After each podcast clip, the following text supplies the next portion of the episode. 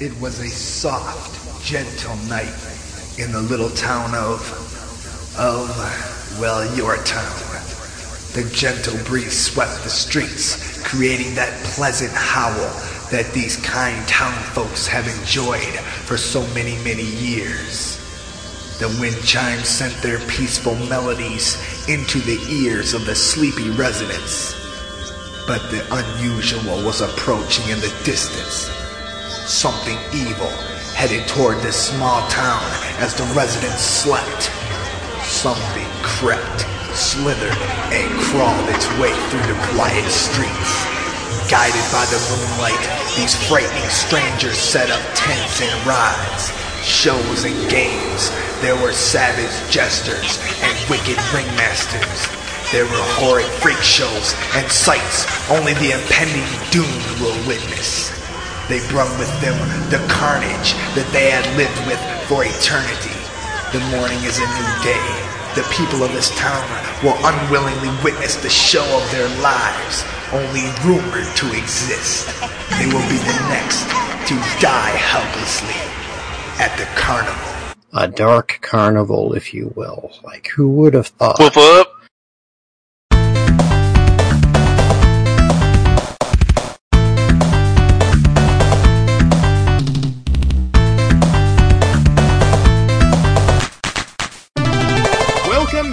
Faithful Congregation, to this, a special bonus episode of the Book of Mega Drive.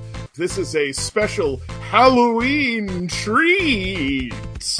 And we're playing a special Halloween treat of a game, which uh, might be sweet or sour, depending on who you are. Nightmare Circus! Definitely my favorite Brazil exclusive Mega Drive game.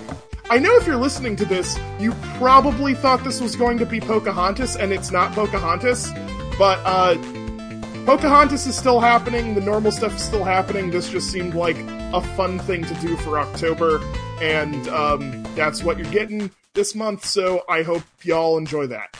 So, joining me to talk about this delightfully strange game today are. Uh, it's me, uh, spooky, scary shrub king. Ten. Uh, this is closed here. Nightmare Circus. I don't think so. I prefer the Dark Carnival.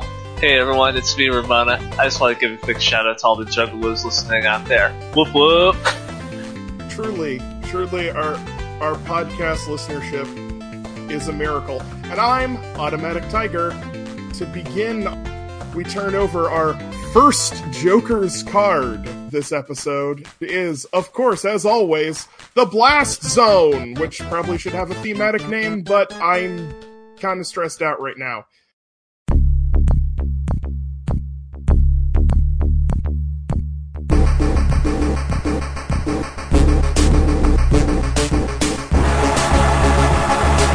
So, here in the Blast Zone, as always, we discuss the spooky gameplay, the creepy game mechanics, and the hyper fast action of being blasted by jack o' lanterns? And, and talk about the gameplay and whatnot. I did not actually give anyone any instructions for how long to play this game, but since it's traditionally how we start, how long did you play this game, everyone? Uh, I think I played for about 45 minutes to an hour. I had no idea what was happening despite having prior watched Tigress fucking stream for like two hours talking about stuff and reading several paragraphs of summary by Closed. I just sort of rolled around a lot and tried to figure out how I rolled around a lot and kicked people and got run over by stuff and got shot and got hit and it was a gay old time. I probably spent a embarrassingly long amount of time with this game, five or six hours at least. Kind of just plumbed the depths as much as I could. I did the bare minimum. I played this for one hour, and then I said, no, fuck this, and I played something else after that. Nightmare Circus is a very, very late Sega Genesis release. And by late, I mean posthumous because it was released in 1996, and it was only released in the US as a Sega Channel game. That's a Sega download service that I think we might have mentioned before. And if you're listening to this podcast, you, you probably know about it. Maybe someday we'll talk about talk about it in more detail. But yes, indeed, you could download games on the Sega Genesis in the 90s.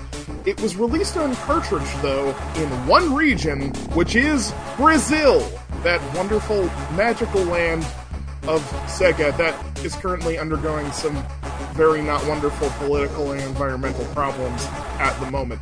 But uh, at least in the 90s, it was a pretty exciting time to be a Sega fan if you were in Brazil, because that's basically all of the game consoles they had. Behind the scenes stuff, which maybe I'll talk about in the Labyrinth Zone, or maybe not. But the point is, this was a very, very late release game. It only came out in Brazil, and it's a weird one. Uh, it is a side scrolling brawler platformer uh, where you play a Native American guy who is trapped in a nightmare circus by a monster entity called. Hi, Tigress here during editing. I'm going to stop the podcast for a minute to tell you I'm about to make a very wrong statement, which is that the bad guy is called the Joker. Sue me. The movie had just come out in theaters. The bad guy is actually called the Jester, but we're not going to figure that out for like an hour from now. So, apologies for the inaccuracy. The Joker, who is not that Joker or that Joker. Batman and ICP fans, respectively. Whoop whoop.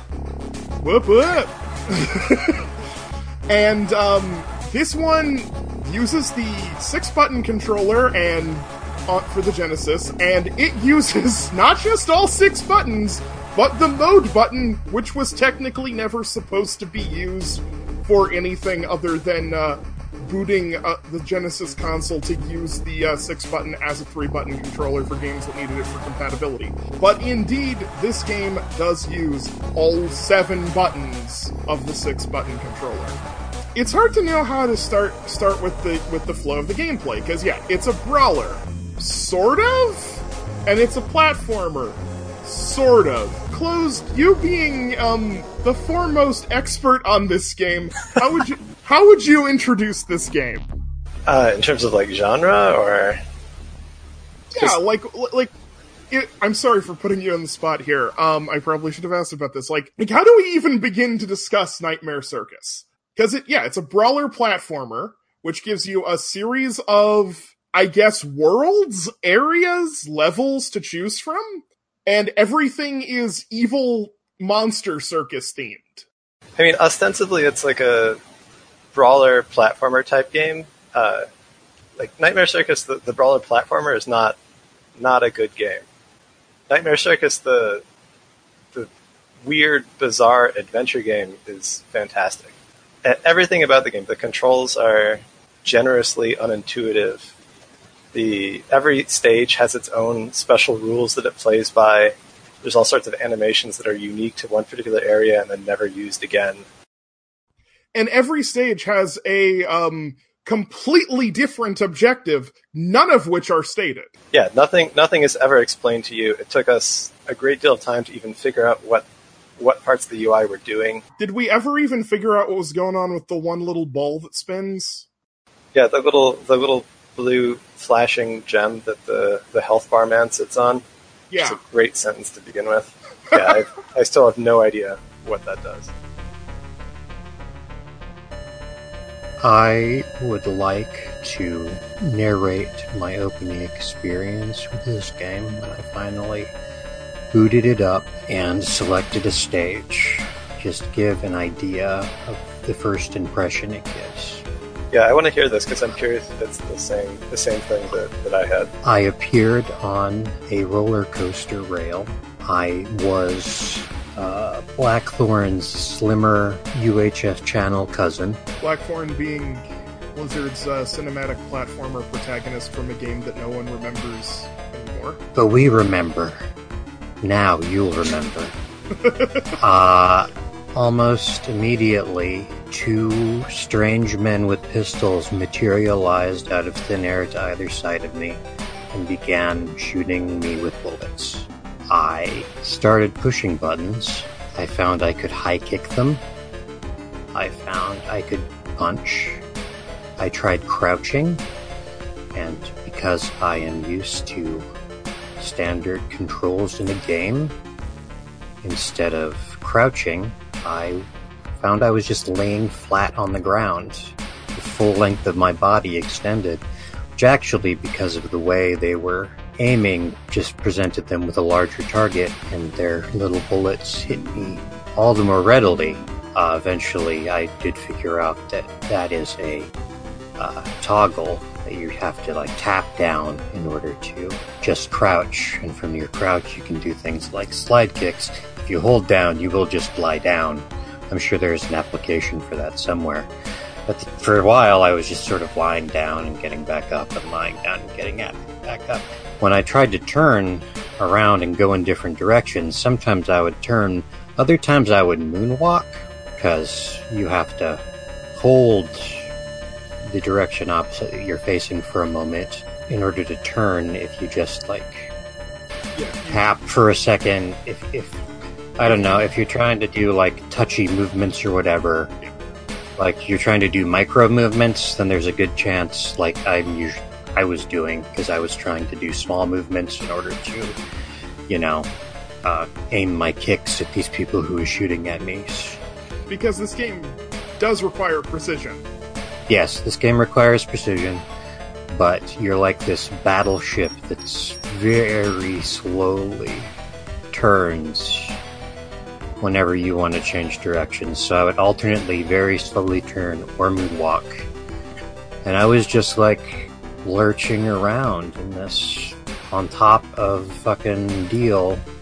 Eventually, a ro- a series of kind of weirdly segmented roller coaster car. What's its? I guess it's all one roller coaster car, but the segmentation in the middle makes it look. Anyway, it's like the dream of a roller coaster. Sprang out of nowhere and fucking hit me, and I think I lost health. It's hard to tell. You have a ton of health, which is sort of necessary because uh, take a lot of hits because you're like a fucking battleship. Anyway, I died up there. I got a game over between these two people with pistols, just sort of lurching around trying to figure out what to do with my weird body. So, in a lot of ways, it was like puberty. If my puberty had involved being shot, other than metaphorically. Uh, I've gone on for a long time and probably wasn't very coherent. I hope that it's given uh, the listeners out there some idea of what it's like to be dropped onto that roller coaster, only for weird grayscale men to shoot you while you try to figure out how to turn around and crouch. Thank you. Please educate me on how this game actually works now. I'm really curious. Uh, like for for the roller coaster, or for just in general?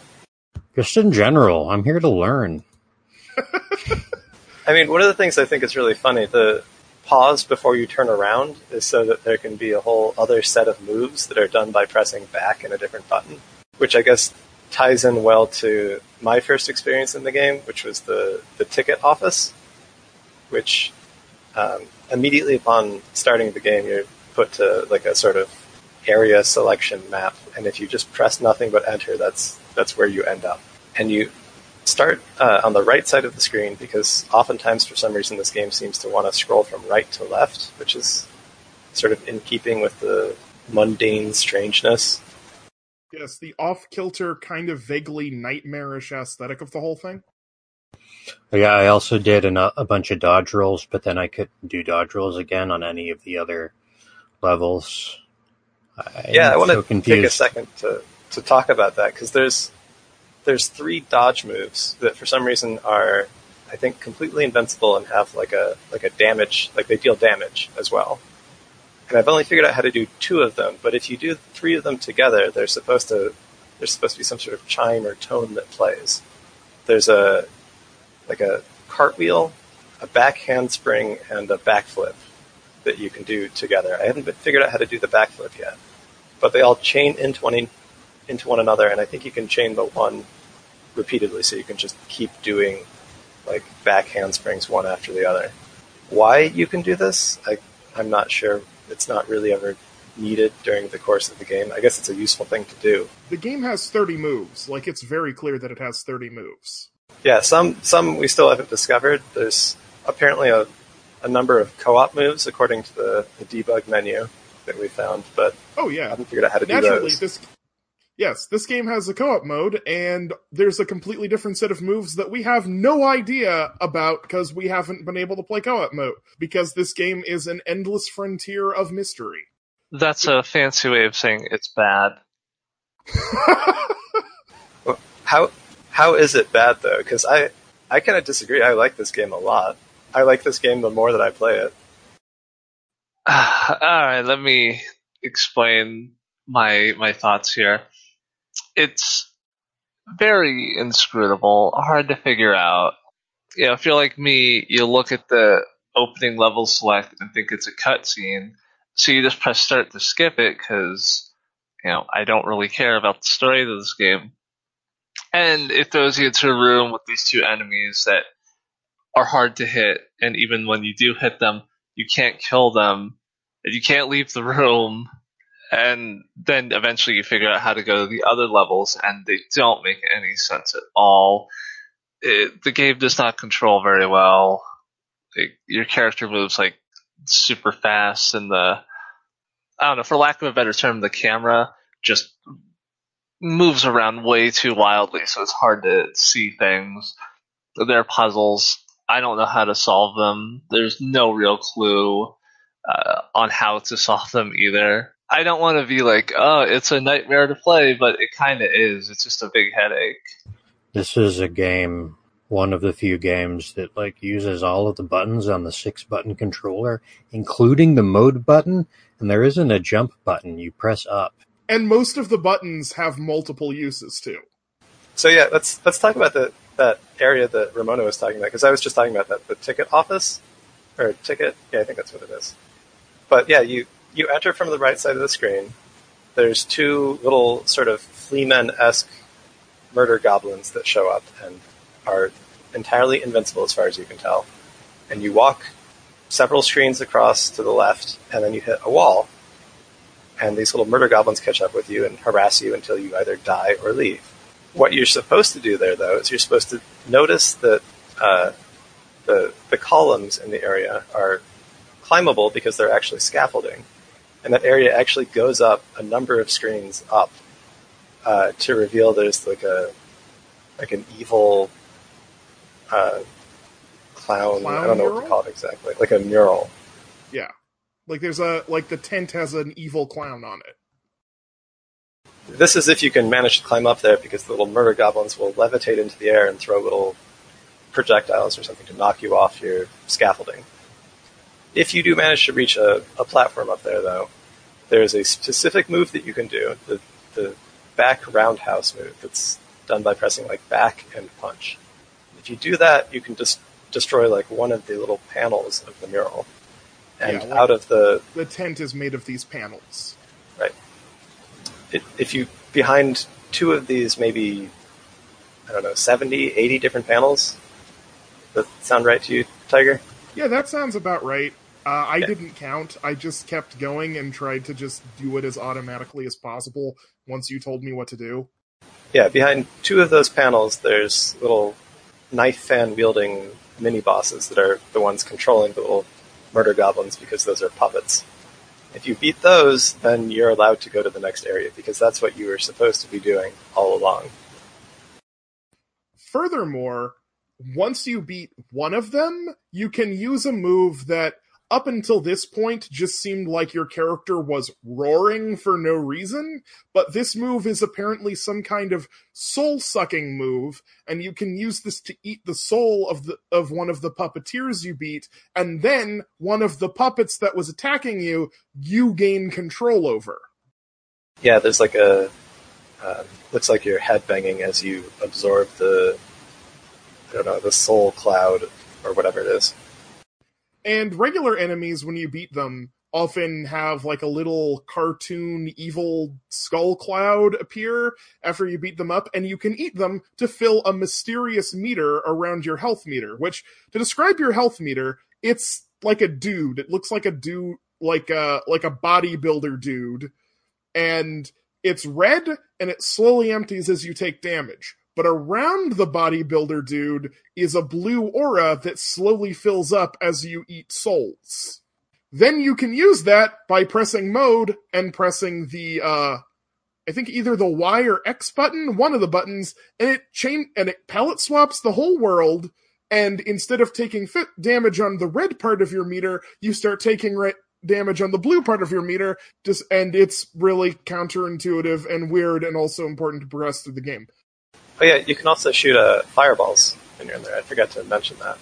You press Z when you're in there, you'll shoot like a like a little ghost spirit fireball that seems to just one shot generic enemies. How long was this game in development?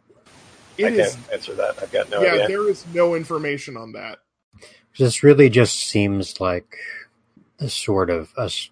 You know, it's so late in the console's development cycle, or the console's lifespan. There's just all these weird little intricate parts. It really just feels like a fucking development team out of control going, hey, we can animate this move, and then so long as we have this move, what if we were fucking knocking panels off of something in the back and just slowly piecing together a game from all of, you know, just okay, drawing A to B, C to D, we'll do this, this, this, and this, and it, you know, so long as they're in it, it probably makes a lot of sense because they're fucking living in their own heads and on their whiteboards. But then you present it to the world and they're like, it's like, you want me to do what? And to give you a full idea, like a full picture of of the process of playing this, once you beat those two puppeteer bosses, then the entrance to the circus opens up. You go into the circus, screen goes black, screen fades in. Now you're on a spinning on a on a wheel. You are now attached to a wheel with pegs, and knives are being thrown at you uh, at random points, and you can control the wheel and turn it left and right. And whenever a knife hits you, you take damage. And there's no indication of what to do. And that is your reward for for completing the first level, assuming you start at the ticket booth.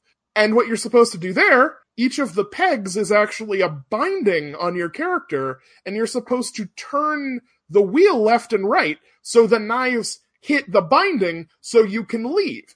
Once you get off of the wheel, you discover you are in a maze made of wood and glass tubes filled with maggots.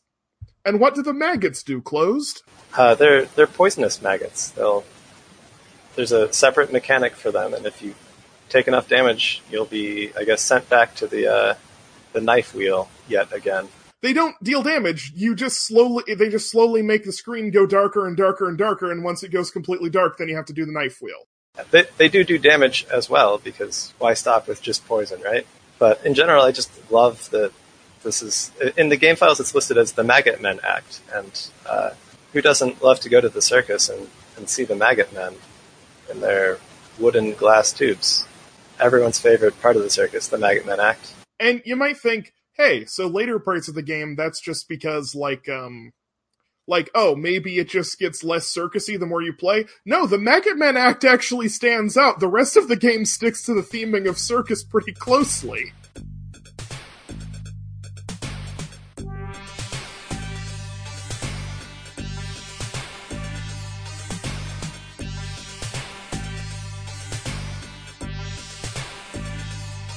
So could you give a very fast run through of like the rest of the progression for this level, and then we can sort of move on to the next the next couple levels? Sure, yeah. The the Maggot Man Act is like a a big two dimensional maze that you sort of uh, repeats horizontally and is significantly vertical as well. There's a unique animation where uh, Raven, the, the Native American protagonist, will just like sort of plank between uh, two walls and sort of shimmy up them so that you can uh, scale upward. If you do eventually navigate the maze, you actually reach this pretty cool boss called Hydra. That's like a contortionist who has like different stances that she switches between. The the main one is one where she's walking around on her hands with like one leg curled over her head in front of her, and her other leg sort of pointed forward as if that's her head, um, which is just like a, a really cool, stylish thing for such a miserable level.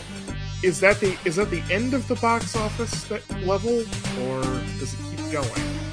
Uh, I think after that's when the actual when you enter the actual circus, which is this bizarre, just like a like a three ring circus thing with um, trapeze artists and trampolines and seesaws and all these other little weird physics objects filled with these sort of generic mannequin esque enemies that I think in the files are listed as just like morphs, but the stage itself is the Body Snatcher Act. So there's all these bizarre little mannequins that whenever you attack them enough, they'll curl into sort of an egg shaped ball. And then, sort of an uncomfortable amount of time later, they'll either disappear and die, or they'll just get back up and go back to what they were doing. Uh, most of them are non hostile, a few of them will attack you. The ones riding the unicycles are unique in that sometimes when you attack them, they'll turn into like a strange, sort of terrifying bird monster that doesn't seem to affect how they behave. It's just It's just a thing that they do. monster. And and does this conclude the act? Yeah, I think that's I think that's the end of it. And then there's three others. So since Shrug mentioned the the um the roller coaster level, I know the solution to this even though I did not actually manage to pull this off. So the roller coaster level is made of a whole bunch of tracks, and you're constantly being attacked by enemies that the enemy Shrug described, who are referred to in another part of the game as roadies, and their guns are staple guns, of all things. This is why you should never go to the carnival. They're full of roadies who will staple you to death. Like staple gun, you mean like that episode of The Simpsons where Smithers is trying to shoot Principal Skinner with the stapler? Like, literally, yes. They look like pistols, so I'm assuming they just made extre- they just loaded extremely tiny shot shells, like snake rounds, but it's like nine millimeter rounds loaded with uh, staples. So they will kill you. the way this goes is you can walk around the tracks and the tracks have levers and you can hit the levers and the levers uh, change what tracks the roller coaster goes up and down on so you have to hit the switches in order to make the roller coaster go through the right door and be riding on the roller coaster, which means getting on the roller coaster, which is a very difficult thing to do except for one spot on the map. And get on the roller coaster, ride it all the way through, and by the way, when you're on the roller coaster, you will be constantly attacked by the roadies, and then you move on to the next stage after that. There's also a remarkable amount of like physics on the roller coasters. Like they will slow down as they go up inclines or go faster as they go down, and if they don't have enough uh, velocity as they're heading up, they'll stop and slide back down again. It's really like another place where there's a lot more effort than anyone would ever expect. I had trouble getting the levers to consistently move with my attacks. There seemed to be more to those than just uh, there's a hitbox, and if you attack it, it will switch. What the fuck's going on? That's all I want to know. I'm never gonna know, and that's okay. So, close. Where do you head after the roller coaster? Yeah, it's the it's the work yard because there's actually like a stage transition or a stage entrance thing for it, where the the roller coaster that you're riding on sort of runs into a barrier and is destroyed, and you're sort of deposited in this uh, area. Once again, from the right side of the screen, and you're supposed to walk to the left. If you do that, uh, there's like a comical number of like bouncing blades and pieces of wood and junk that just gets like thrown at you, like just like a gauntlet of garbage. That I think if you're stubborn enough, you can sort of run through. But what you're supposed to do is you're supposed to take that barrier that destroyed your, your little roller coaster, um, press I think Z next to it, and that'll make you grab hold of it and push it forward, and you sort of use it as a barrier to to get past the the gauntlet of junk that's being thrown at you. There is literally no other place in the game that does this. Right? Yeah. Yeah, there's nothing indicating this is what you're supposed to do. There's nothing, as usual, indicating that you can do it. It's just try it, I guess. Figure it out, jerk. So yeah, you, you push this thing across the screen until it disintegrates. I don't know whether it has like its own separate health bar, or whether it's just at a certain point where you have to run the rest of the way. And you'll find that uh, it's being all that stuff is being thrown at you by this like animate table saw enemy that's called the Wooden Man. And if you walk like maybe half a screen past it, it just sort of sits down and turns into a table saw and won't attack you anymore. And then you fight like a guy with a chainsaw. So what I'm getting out of this mostly is rather than a series of mechanical challenges based on your move set and level design, like the gross geometry and enemy placement and etc., like you might expect with a standard platformer or brawler or brawler platformer. What you really have is lots of single case uses and gimmicks to be very explicit with what people have been saying in the chats. It uses a lot of lock and key adventure game stuff, but within the format of an action game where you have a health bar.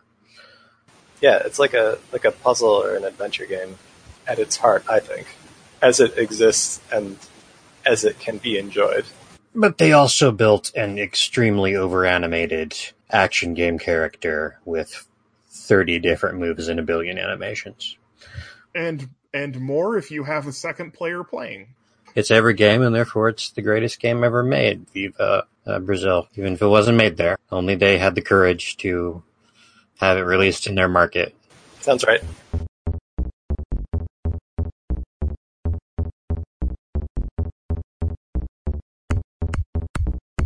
So yeah, since I do want to keep things moving, instead of just like um, going through step by step for the rest of the game, as cool as that would be, and maybe there will be an opportunity to do that, I just sort of like to hit a couple things I thought were really cool, and close. Maybe you could hit up a couple things you thought were really cool, if that's cool.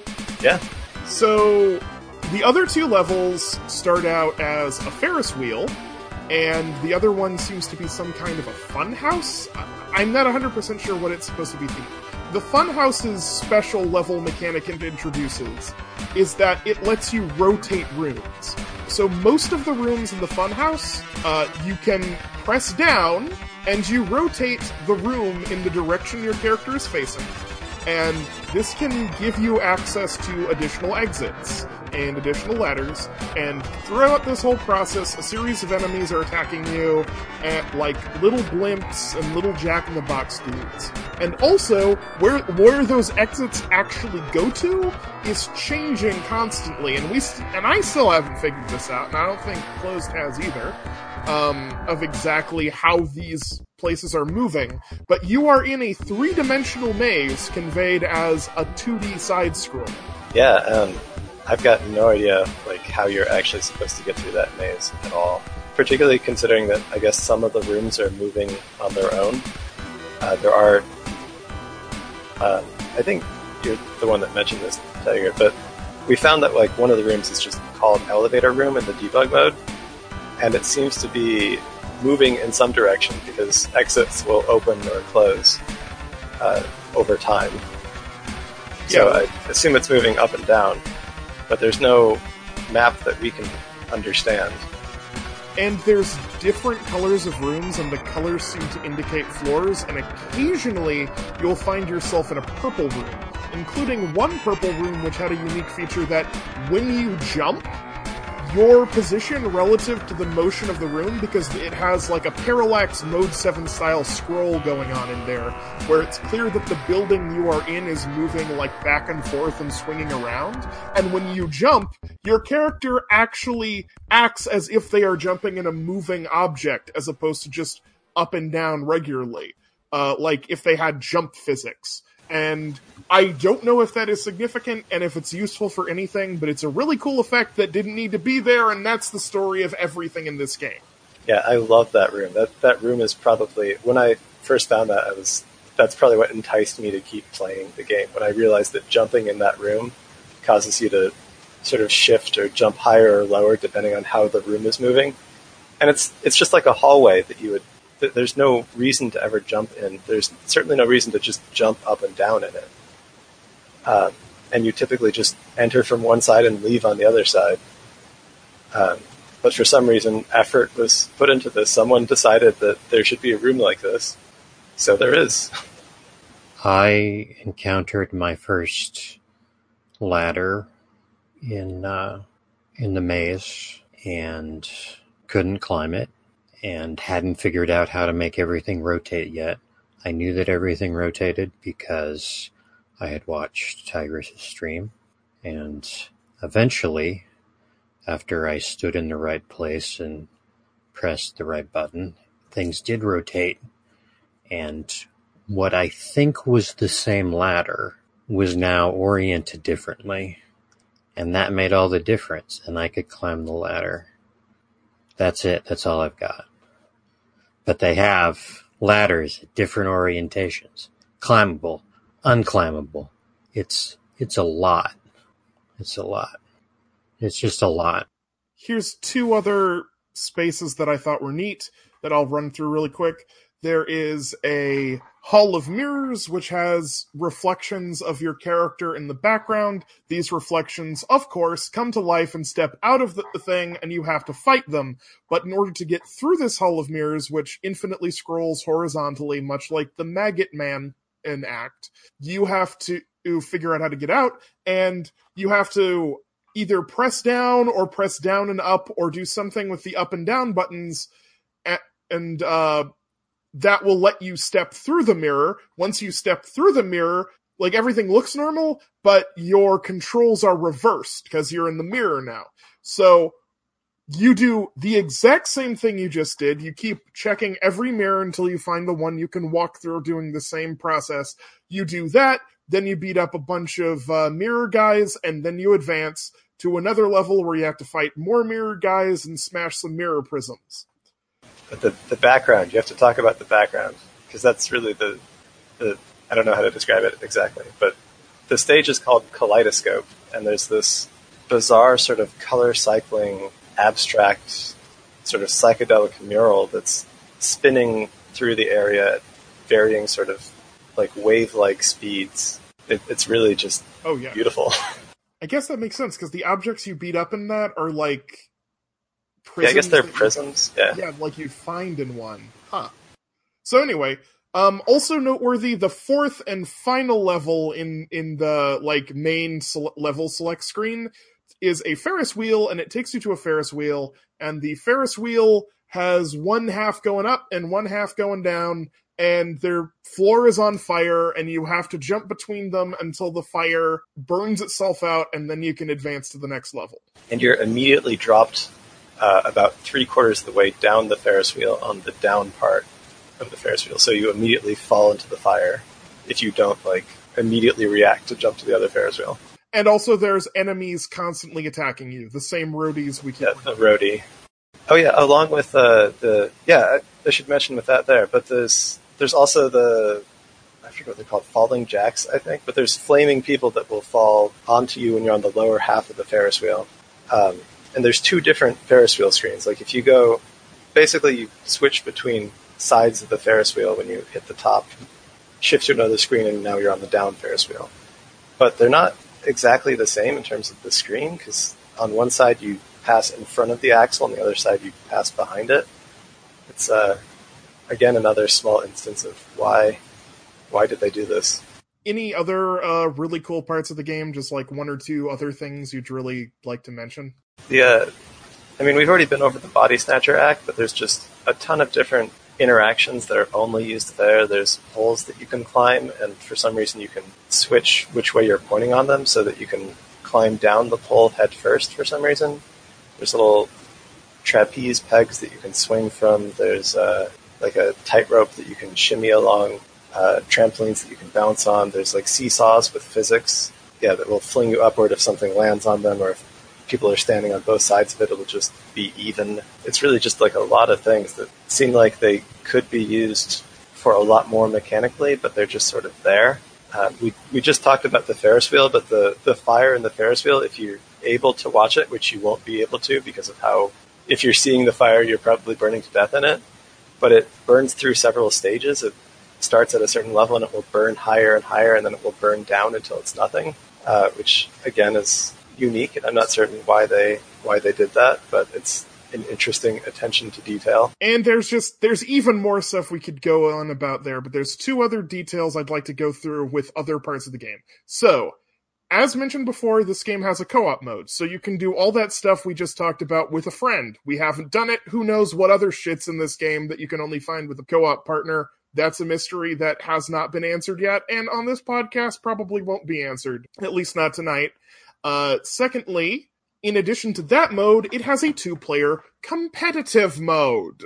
Remember how we talked about how souls got eaten? If I understand correctly uh, from what Closed said, once you eat those souls, you unlock that enemy as a multiplayer character. Yeah, I'm not sure if it's like based off of having defeated the enemy or whether it's just stage progression, but you do have to unlock every character for, for multiplayer via some means. But you you really do unlock every character if you want to be the uh, well. I'm sure Tiger wants to talk about the rolling jack.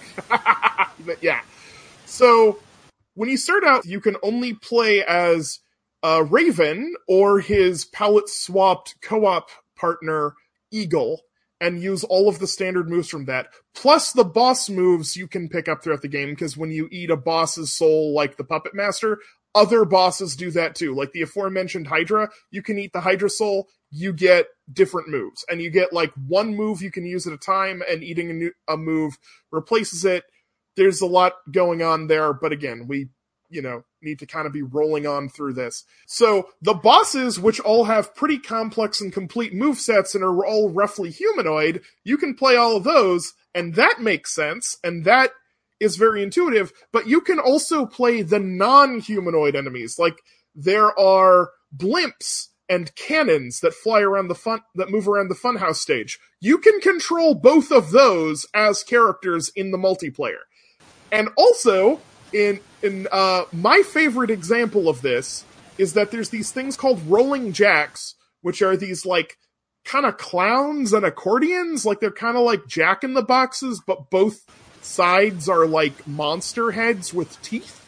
They're like evil and, wall slinkies. Yeah, like evil wall slinkies. And they move up and down ladders. And uh, when you play one, you are on a ladder. You are just on that ladder, and all you can do is move up and down, and when you collide with someone, you deal damage. And that's all you can do, but you can play as that. And you can also have two of them fight each other in the most incredible show of like fighting combat I've ever seen in a game. And I will link a video on the Twitter when this episode comes out, a video I took of my Twitch stream uh, which shows this happening, and it is one of the most surreal sights I have ever seen in a competitive video game. It was extremely exciting, I have to say. Just seeing those, it was pure footsies. Just these two long snakes tapping balls back and forth. He was everything I ever, everything I ever dreamed that fighting combat could be. Two snakes, one ladder, cage match, you know, potato showdown. So, yeah. And every single enemy in the game is there. I would love to figure out some way to, like, stream playing that at, at some point to just showcase all the weird matchups you can make. So hopefully that'll happen at some point. Um, I might need a person locally to help me do that. We'll find see if I can find a person locally.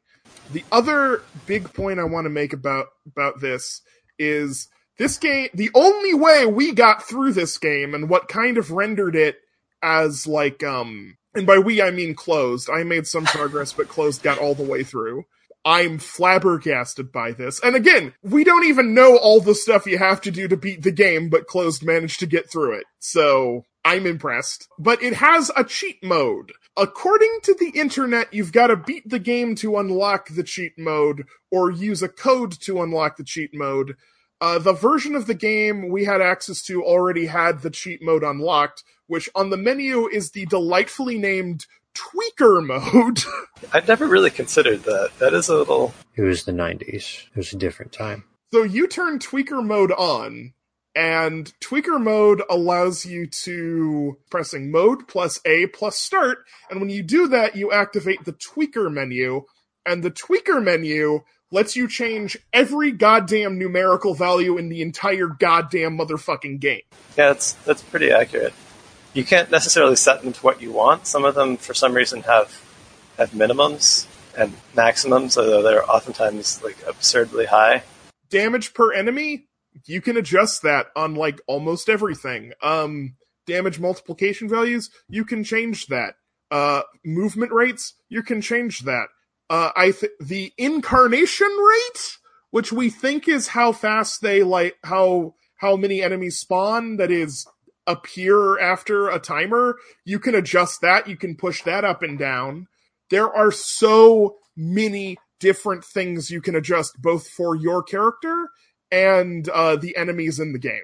Yeah, it's it's really pretty uh, pretty intimidating seeing how much is in there. It's uh, strange how much they could have balanced the game if they wanted or had time, but as it is, you know, you've got to program it. And not only do you got to program it, but this was a selling point for the American version had it ever come out. Uh, there's box art for the American version of the game, which again was never released on cartridge. And this box art features a big orange circle that says U, that is the letter U, program technology, customize the game. Which I adore. So this absurdly complicated debug menu was a selling point for this game, which is interesting to me because that implies you were supposed to hack this game to hell and back to get through it. Yeah, it's like they ran out of time and they were just like, well, you figure out how to play it, jerk. And then it never actually came out in America except as a download only game for a couple of months on the Sega Channel during the twilight days of that download service. It happens to the best of us. Did we test this game before we came out? I don't know, Smart Guy. Did you test it before you let it out? See, that's a good that's a good line for the U program uh, feature. Why should we tighten up the graphics on level 5 when you can tighten up the graphics at level 5 at home with U program technology? What were you thinking? You sprite it. So in that sense, it's really a, a precursor to stuff like, you know, more modern stuff like Dreams and other uh, games where you're supposed to create the content. Really, I mean, Nightmare Circus is hugely influential when you think about it. I'm imagining Nightmare Circus like like Nightmare Circus 2 coming out like a month later and it's just a prompt that lets you like put in assembly code to the Genesis. I can see it. You program the game. It's just like a it's like the video game equivalent of like a model kit where it just gives you all the pieces and you have to figure out how to put it together. It's like a puzzle. It's actually kind of a good idea now that I think of it. I'd play that. That's how basic programming wor- books worked in the 80s for stuff like the Commodore 64. Yeah. Get a uh, digitized Stephen Fry to narrate all these concepts to you. That would be so cool. I'm told I haven't actually looked at the the disassembled code for this game, but I've told that there's actually pretty interesting patterns in it. That um, I'm trying to remember what what it was said, but it was almost like it was Yes. object oriented design. I don't know what this is coded in or how it was done. I haven't taken a look at the code myself, but uh, it's another interesting thing to consider. Yeah, I'm going to put a pin in that for Labyrinth Zone because I have some speculation on that because I'd like to move on to Fantasy Zone so we can talk about uh, just sort of the aesthetics and the music in the game because I know Ramona. For some reason, I know Ramona might have some thoughts about this, almost as if this is the second time this podcast has been recorded. You mean you want to know what Ramona's thinking? There are some things she can't hi- hi- hide. Uh, don't worry, I'll tell you what's on my mind. Anyway, uh, that's the gameplay, and there's so much more shit that we could talk about. There's so much more shit we could blast, but like, uh, we got to talk about other stuff. Unfortunately, Yeah, I Um, think the developers blasted enough shit on us. anyway, um, a fantasy. I'm sure that someone's fantasy. Yeah, that's bad. That's bad. That's bad. Anyway, let's have a fantasy of a better world. Last, this, my processors and pie. Let's move to the fantasy zone. Let's just move on to the fantasy zone. Da, da, da, da, da.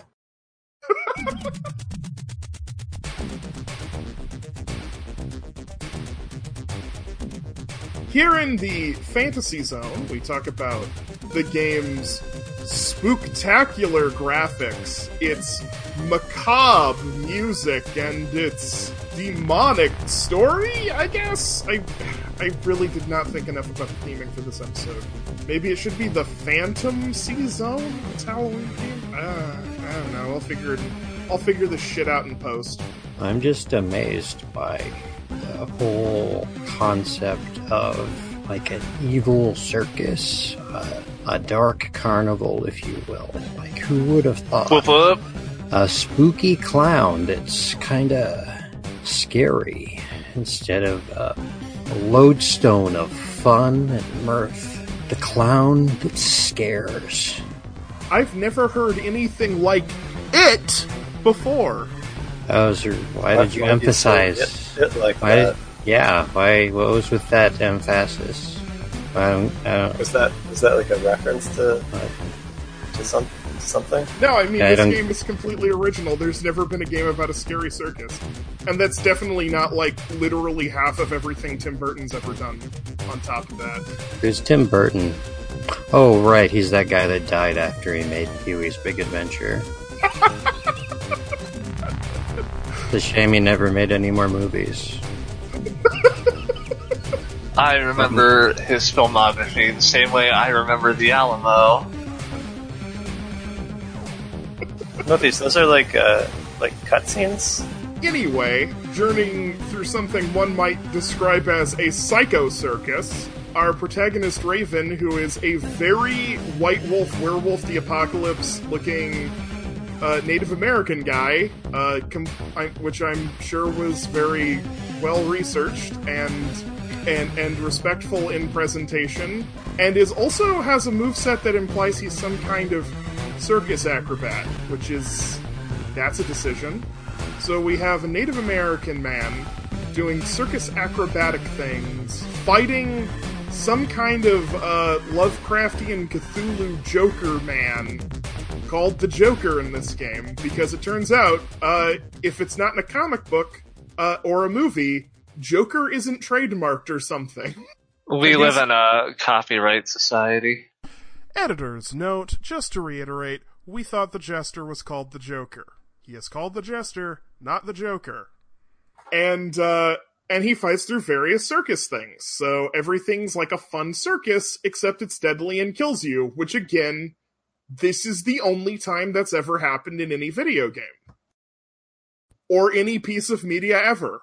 There were not literally several Sega Genesis games which had circus theming where the circus was trying to kill you as a major thing. I also don't think I think this is isn't it Funcom was somehow involved in this? I feel like they've done like the Nightmare Circus, like a the sort of evil circus thing a number of times.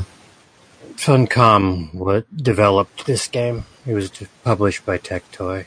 Yeah, so maybe it's not even U.S. developed. Isn't Funcom European, They're Yeah, Norwegian. Norwegian? I do Yes. think for some reason that this was mostly developed by Americans for some reason. But I honestly could not tell you why I think that is. I think because we heard like I think the reason I, I assumed it had a lot of American developers was because I thought one of the people we were talking to on a on a Discord, I believe, had worked with one of them before, but I guess he could have moved to different places, really. They might have like farmed out jobs to people in other countries. Hey, we need 500 sprites of this dude in jeans with a single feather. I could see your someone in Europe wanting that. Yeah, there's a, like a whole. Germany has like Ren fairs, but for uh, Native American culture. Are you Um, serious? Yeah, uh, I can't really. For some reason, I'm forgetting. I'm forgetting his name off. I can't remember off the top of my head, but there was this extremely famous fraud who wrote German guy, uh, con artist, uh, left town, went to jail a bunch of times for the equivalent of passing bad checks uh, in the like mid 19th century, mid to late 19th century. Discovered he had a facility for writing trash books, and then he started Karl something, whatever. Anyway, he started writing, having never been to an Amer- to America or really done any research about America. He started writing uh, about the adventures of a young German man who went to America and met a Amerindian gentleman, and they went and did all sorts of uh, fun stuff like killing bloodthirsty buffalo because this guy didn't knew nothing about buffalo, so he just thought that they were like ravenous killers or something. He became filthy rich and he started telling people, uh, yeah, these are true stories. They're about my actual adventures with this Indian chief. Uh, and I was, and so he was built this whole fabulous thing about his life until he also had another uh, pulp novel series about the same character's adventures in Egypt, which, of course, also did he also did no research about that, and he became an honorary sheik in that he actually traveled to Egypt just because he had a lot of money and thought why not. He was fucking disgusted by being there, hated it. Turns out he did not like the traveling life. Uh, eventually, he was uh, revealed as a fraud late in life. Whatever, died rich. Anyway, Hitler loved him. Um, and it is more than possible that the particular presentation, of course, we know that uh, Hitler got lots of ideas uh, about how he ran things like uh, the Holocaust from and his general treatment of undesirable people in uh, Nazi Germany from America, but it is quite possible that there were a lot of ideas about expansionism and frontier shit and whatever that uh, were instilled in Hitler by reading this dude's books and his sort of weird, particular European take on uh, the American frontier. And Hitler had like a full set of his books until the day that he died and was always presenting them to people. Anyway, this is a very long aside to say that Yes. based on this person, uh, there is now a there is now a tradition of the equivalent of Ren fairs for Germans in Germany, like annually all over the place. Apparently, they are generally now better researched than uh, this dude. Uh, there are actually some languages that have been preserved because German people took very seriously the study of them. So it's not just all weird white people cosplay, but it's a thing. It's Okay. there. And it's been 10 minutes, and I apologize. I'm very tired. I'm I'm fascinated by this, but yes, uh, we should probably move on to details about the game. I would like to just say, as we all know, there is being in Europe. European history is such a difficult thing for Germans to access and have um, perhaps a fair of a Renaissance era variety of their own. It'd be pretty much impossible. It was Karl May. Was the guy Karl May. Karl May. Well, yeah. So all that so trash. anyway, um, Ramona, if you're if you're still with us, this game has music that's actually pretty good, and there's a reason for the pretty good music, isn't there, Ramona? Yeah, okay, first of all, this music rules, and it's like the one part of the game I like. Uh, okay, so, about the music, it was composed uh, by a wonderful man by the name of Kurt Harland. Uh, some of you out there in the gaming world have probably heard his stuff in uh, other games, because he went to Crystal Dynamics uh, shortly after this. Uh, he worked on things like uh, Gex, for the Gecko, uh, Legacy of Kain, Soul Reaver. And he's still around in the industry. He's been doing a lot of uh, games since then. But what makes him special for me and for a lot of other people, which I will get to in a minute, uh, he was the lead vocalist and one of the synth players for a band called Information Society, which is one of my favorite bands and that's why I wanted to be on this episode because I wanted to gush about how much I love Kurt Harland and Information Society. Would you say that um, you brought pure energy to Nightmare Circus? Absolutely. And uh, going back to a previous point, uh, much like Psycho Circus, Kiss doesn't appear in this game either.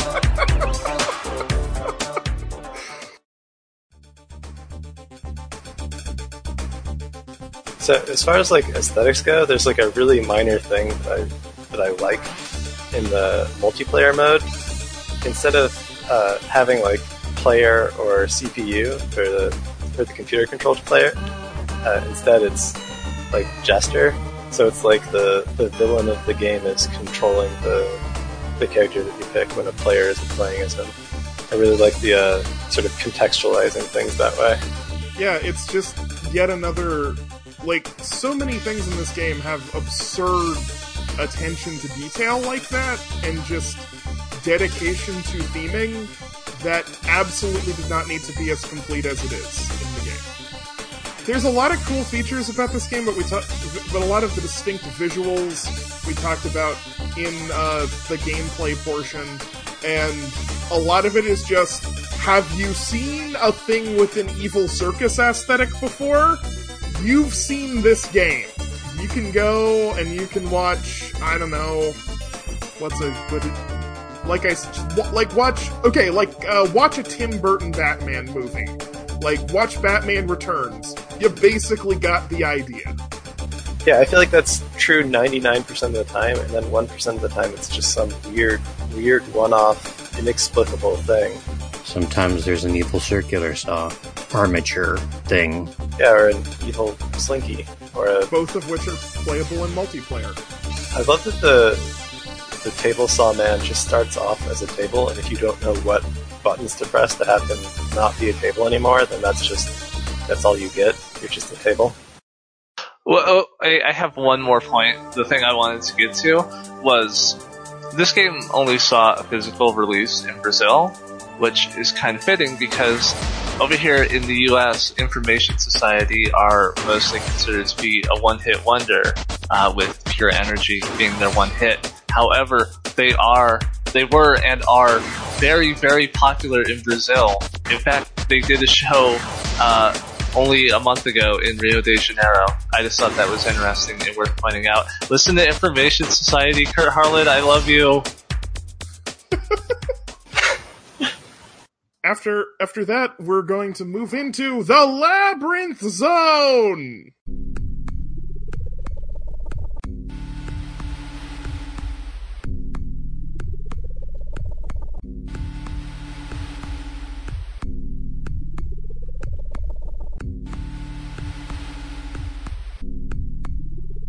Welcome to the Labyrinth Zone, which I'm just. The Halloween theming here is that it's filled with monsters. It's a labyrinth with lots of, like, spooky monsters.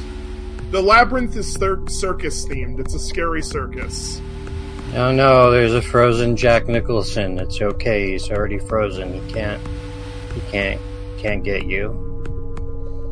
It's fine. I I hate that my thought for Frozen Jack Nicholson was Jack Nicholson singing "Let It Go." Well, you know, it's not the worst thing he's ever done. Oh God, that's a whole tangent. Jack Nicholson. Yeah, I can't, I can't believe he spilled a fucking Tupperware full of chili at a game, at a fucking basketball game. What the hell is wrong with you, dude? Jack, you don't have to bring your chili from home. You can afford concessions.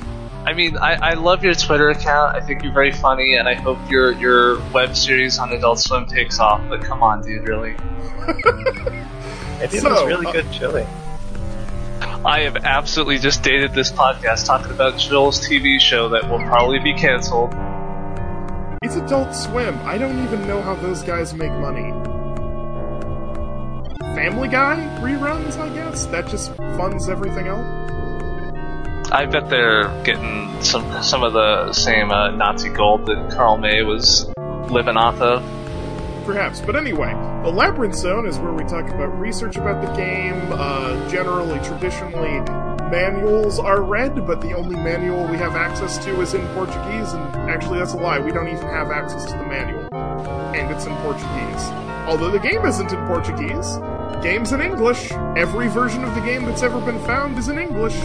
Who knows why? There's not a lot here. This is going to be very, very short, and I suspect, and what I found right now is probably all that's there's going to be. So, does anyone have any extra dirt they dug up on this game? Uh, I've got a little bit on the on the developers of it. Go for it. So the, the lead programmer in this is uh, Johan Andersson, who now works at uh, Paradox as a, I think, creative director.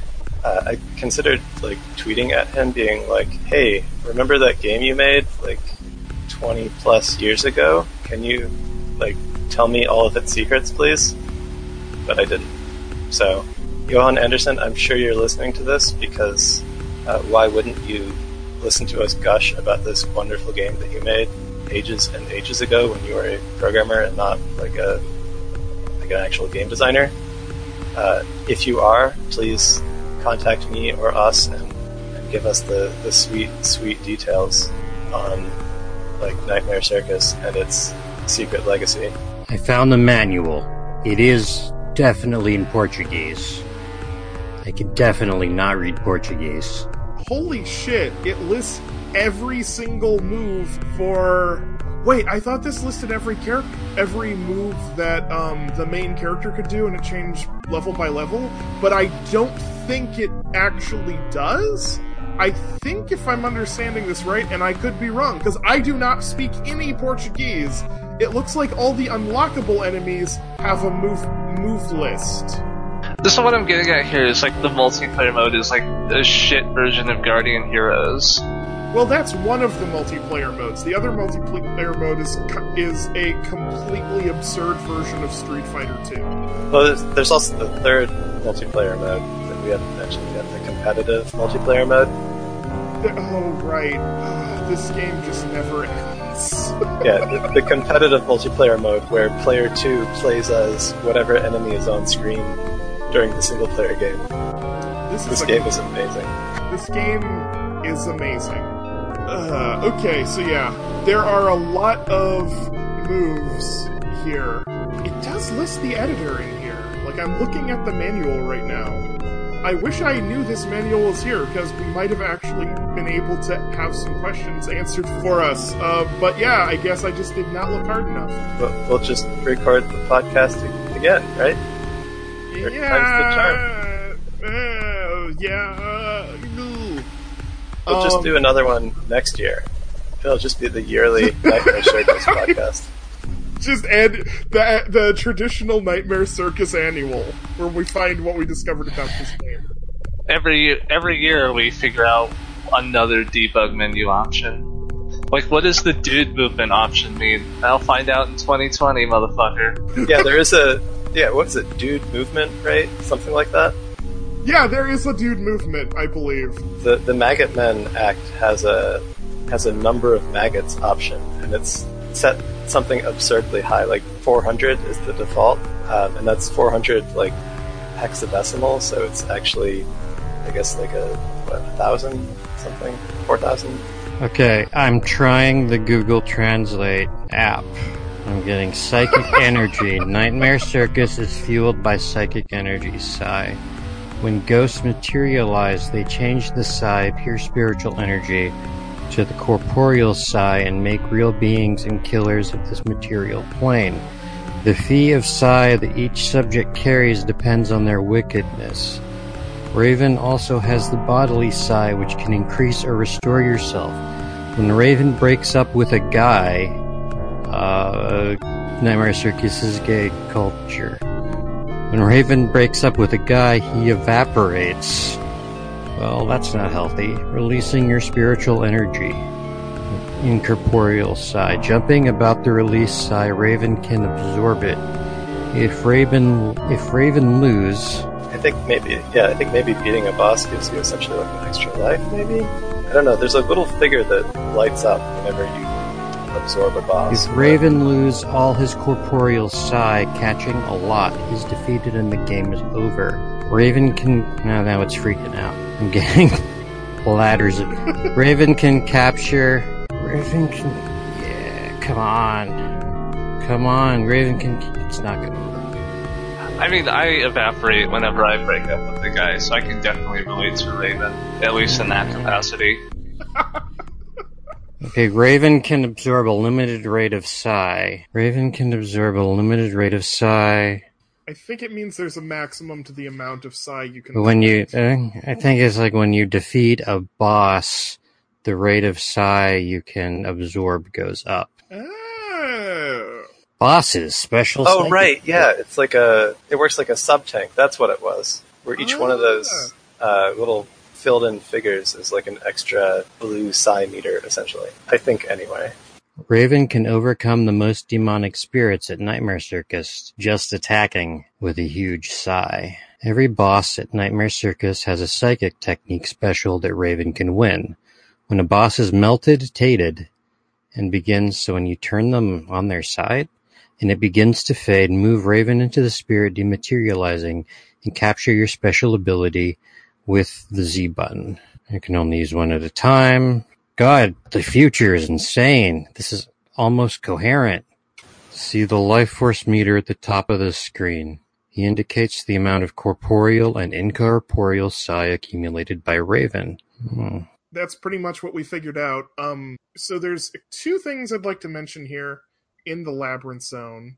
Uh, when you were talking closed about it maybe being object oriented, I think all of the character, a lot of the characters at least, have like physics properties because, okay, in the two player multiplayer mode, when you're fighting, like the fighting mode, the bad guys still are affected by stuff like uh, the room that's moving and you notice it's moving by jumping in the air. That affects everybody.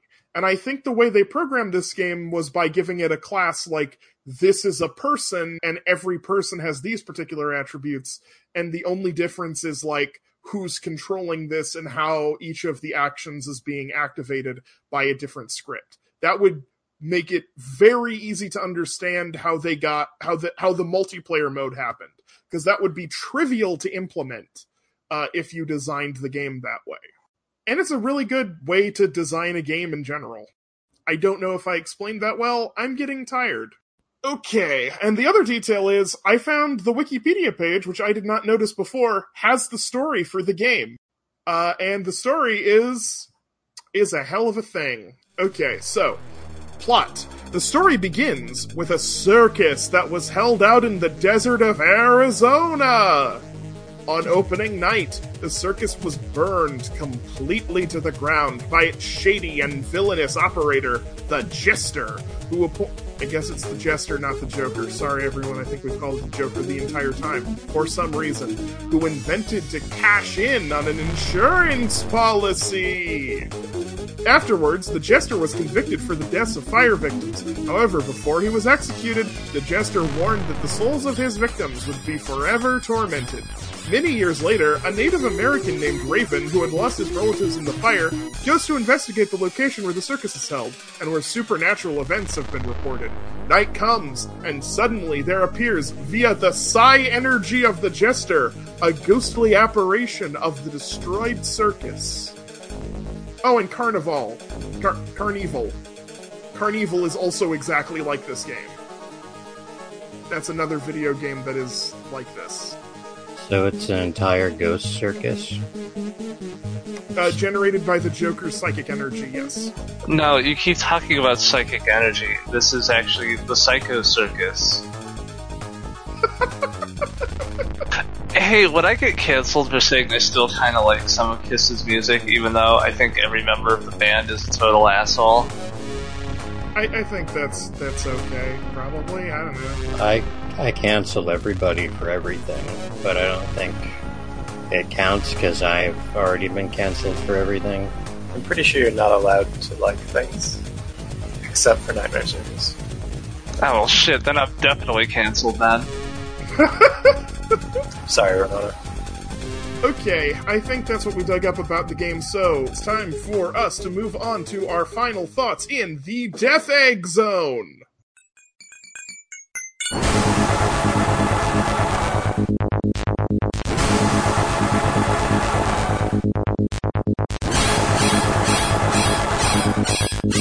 Here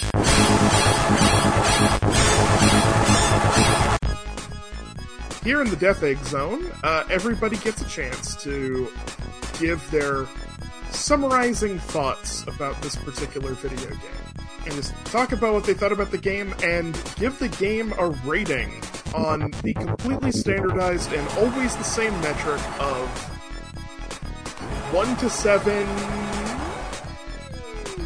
Joker's cards.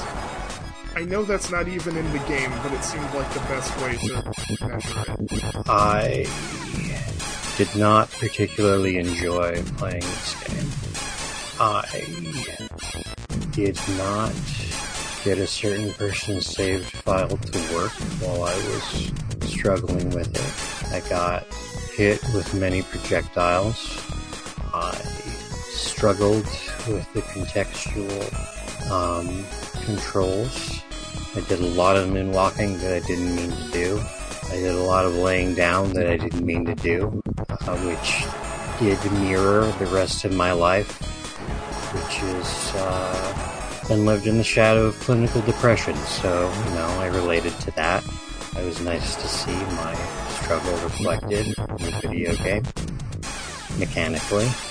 Uh, but I liked watching Tigress play and seeing all the stuff that there was to see that I didn't see. I liked reading closed summary of it. I can see the version of this where I don't have a health bar that's going down. Might be kind of fun. Uh, there's a lot of animations. Good job making all those animations. Someone that probably didn't make enough money and lost a lot of sleep. So I would call it kind of a mixed bag.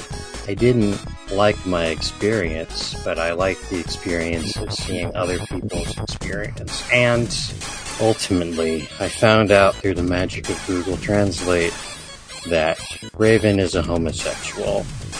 That is canon and is part of the queer SJW cabal that's actively undermining Western culture.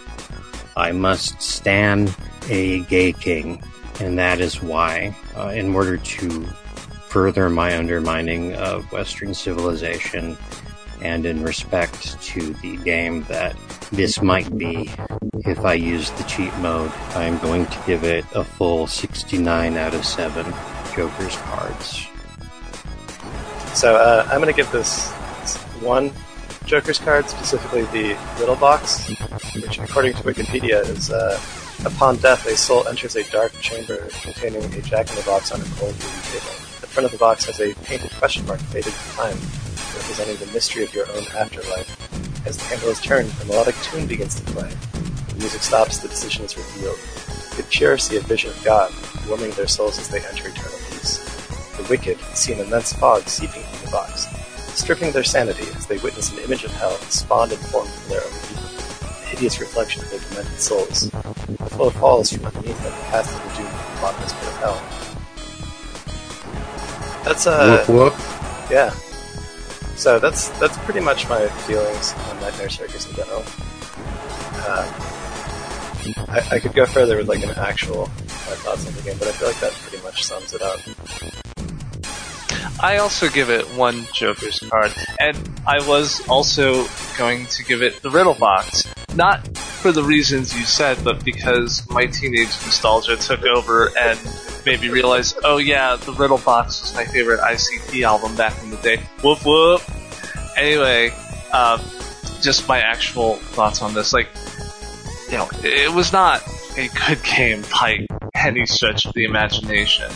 Uh, you know, it's very easy to see why this didn't exactly get a wide release. You know, it only got you know physical release in one country and a digital release elsewhere. Uh, even though I had the Sega Channel as a kid, I never saw this game on there. So I don't know. Maybe I maybe I skipped it that day. But anyway, it's very clear that like a lot of Jesus, dog, don't die on me. Anyway, it's clear that a lot of effort went into the game. Like, you know, obviously the music is is amazing and mind blowing and life changing, uh, and the graphics, while they're not great looking, they are well animated. And there was all that effort of the editor and the debug menu and, and things like that. But you gotta ask to what end? Because at the end of the day, you still made a shitty game and it does feel very cynical to have like this whole, oh, well, here, don't worry about it. We made it like this so you can fix it later and feel like a real programmer when it's like, Nah, it, it, it feels very cynical, you know. But you know, who knows? Maybe maybe I'm wrong. Maybe this is how other people are when you know how other people feel when I talk about like Hide Light or something. Uh, cat turd, don't like it.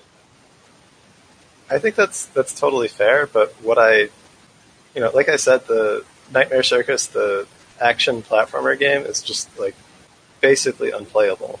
But the act of figuring out how to play this game is is like my favorite game that I've played like this year probably. You know, there are games that hide secrets, but usually it's sort of this kind of fake sandboxy way where there's a little bit of the secret poking out of the ground. This is just like figuring out how to do anything in this game is isn't like you found out a secret, it's like you've stolen it. Like the game does not want or welcome you advancing or doing anything in it. You have to acquire that knowledge. It truly is a riddle box. What's that, Rudy? You want to say the first thing you've said this entire recording session? Because you did, after all, suggest we play this game for Halloween, and in fact, might have been the host when we recorded the first attempt at this podcast? Yeah, sharing a death egg right now would make perfect sense. Take it away. Hey Mega Drivers, Rudy here. I'm the one to blame for the congregate playing this game. Found it in a ROM set, it's stuck in my mind. Does not play by normal rules, feels dark, mysterious, and real. When I play an amateur indie or flash game, it can feel incomplete and unknowable. I just accept those qualities. You can wander off the map and because the seams just aren't tight enough. I broke the game into boring and nothingness. Nightmare Circus starts in such a strange place that it feels incomplete and unknowable as atmosphere, as a quality inherent in the work. What's happening? Why is happening? Nightmare Circus is a nightmare with rules that change at unknown intervals as you do things for reasons that make sense at the time. As a piece of art stumble across late at night, trying games at random, it gets a full seven things. And now I should probably say what I thought. I'm gonna give this a good old Tiger 3. I'm splitting the difference here because as an exploration game where you're trying to figure it out, I do, I feel like it's a 6. I've definitely like it feels like that might not be intentional, which is why it's not 7, but the experience of it is great. It's kind of like uh there's this creepy pasta called Petscop that some of you might have seen and some people listening might have heard of, which is about somebody exploring an unreleased PlayStation game and eventually finding out it's got the souls of dead children in it or something. Uh, I don't really understand the full plot, but the fun part for me is just watching like a creepy exploration through this game with that set seems incomplete, but the more it unfolds, it just does not work like anything you'd expect uh, when you started playing it. And uh, Nightmare Circus really felt like that, but like a real one to me, but fortunately without actual dead child souls in it, to my knowledge, that we found anyway. It was interesting when I looked into this game. Everything, uh, every like every review of it was just everyone played the levels once, said there was no way to beat it, and said the game was completely incomplete and there was no way to beat it, but there is. It's just com- completely counterintuitive. And the reason I give it a three instead of a six, even though the experience of it was kind of a six, is I do have to feel a little objective here, which is we recorded this podcast. This is the second time. Okay. And the first time I played it, I was cranky and I was like, this game just absolutely blows. It is an absolute turd. And I can't ignore that feeling I had, right? I can't ignore it entirely because while I love the exploration and trying to figure out what the hell is going on with this, when I just played it as the game presented itself, I hated it. I just thought it was terrible. I thought it was vastly inferior to one of my favorite unreleased games, uh, uh, Atmosphere for Super Nintendo, which you can listen to on a Exploration podcast on this feed. I highly recommend listening to that if you haven't, because it's a very good Halloween listen. I still kind of think that just as a raw product, but as like as this, once you tweak it, once you explore it, and once you experiment with the game, it becomes something so much bigger. So the average between one and six is three, and thus it is three. I decree. Spooky ghost. It's a ghost three, I guess. Ooh. See, Tigress, the only problem with your creepypasta theory is that um, at no point in time did I see any hyper realistic blood in Nightmare Circus or Sonic EXE. Or the Tails doll. I do like that that observation a lot though, because it's like it's a it's a there's stuff in it that's bad, but more than that, stuff just seems wrong or off in a sort of creepypasta sort of way. Like the Maggot Man level. Yeah, like a yeah, it seems like a totally different like a level from a completely different game just somehow uh, wormed its way in. I don't get it. Fuck. First, well, first, first you'll have to explain what a worm is to me, I guess. You know what? We can deal with that later. Yeah, that's that's like a whole other podcast. As we close the book on this chapter of the Book of Mega Drive, I would like to ask everybody if people listening to this podcast want to find out more about y'all, where can they find more about y'all? Uh, it's I'm Shrug. I'm Shrug on the forums. I'm at Shrugopolis on Twitter, where I am subtly undermining Western civilization. Very rarely, mostly through retweets. Whatever. I'm on the other podcast on this feed. I'm on No Rangers Allowed, being a petulant dwarf um, and annoying other people one of whom is on this feed on occasion. I have some tabletop games on shrug.itch.io. One of them's for one player. It's way too serious. The other ones are funny. That's it. Closed. Uh, I have a Twitter with one tweet. It is false underscore city. Um, if you want to admire my one tweet, assuming that's that remains the status of it, then feel free to, to follow and admire it other than that, I don't have a lot, a lot of other presence on the internet. All right, uh, to all the juggalos and juggalettes out there who want to talk to me, uh, you can go to my website at lonelyfrontier.net. You can hit me up on Twitter uh, at Ramona underscore LF. Um, you know, I do a lot of things involving art and uh, game development and uh, shit posting about video games because I'm bored and also remember that the wicked clowns will never die. Whoop whoop. And I am Automatic Tiger, sometimes Automatic Tigress.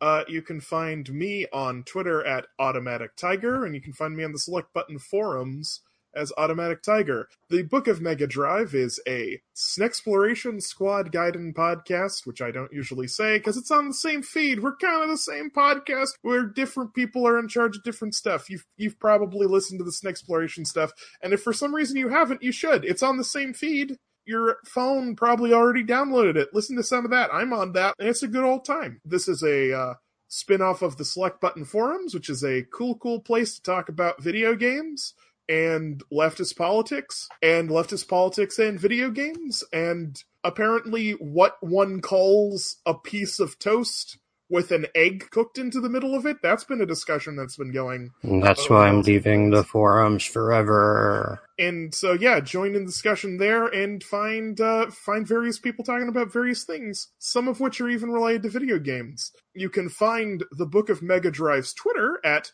Book of Mega Drive on Twitter and I don't always say this because, like, nobody ever uses it. There's also book of at gmail.com. We got an email. If you send us an email, as long as it's not something horribly disgusting like something racist or something, I'll read it on air.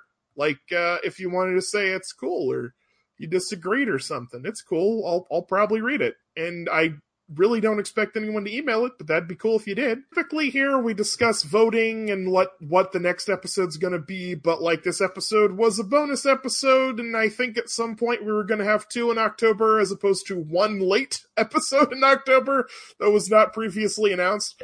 But whatever, you got a cool episode anyway. I'm 99% positive the next episode you're going to hear is, is uh, Pocahontas, which will be probably in time for Thanksgiving. Yeah. Oh boy, we still got to get through that episode. Um, And uh, after that, it should be a fun special secret episode, which I'm uh, still working on the details of. But Oh my Chris- god, another chance to bring up Karl May. yeah, I just realized that these two episodes are going to be sort of a duology on accident. Hey, you ever think like, what if Karl May's middle name was Anna? Just, just a little something to think about. You know, keep you up at night.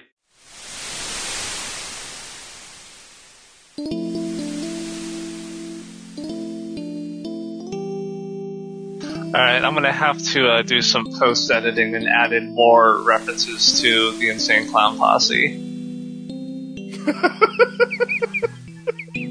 like, like the exact opposite of taking something out. Just put more of it in. I'll, I'll just at some point just kind of cut in that like I'm literally wearing face paint or something. You should open with just the audio from Uh, the scene in Soderbergh Solaris where George Clooney hears a riddle box playing eerily in the space station and he follows it to find Jeremy Davies. Probably the spookiest use of Insane Clown Posse in science fiction cinema, in my opinion.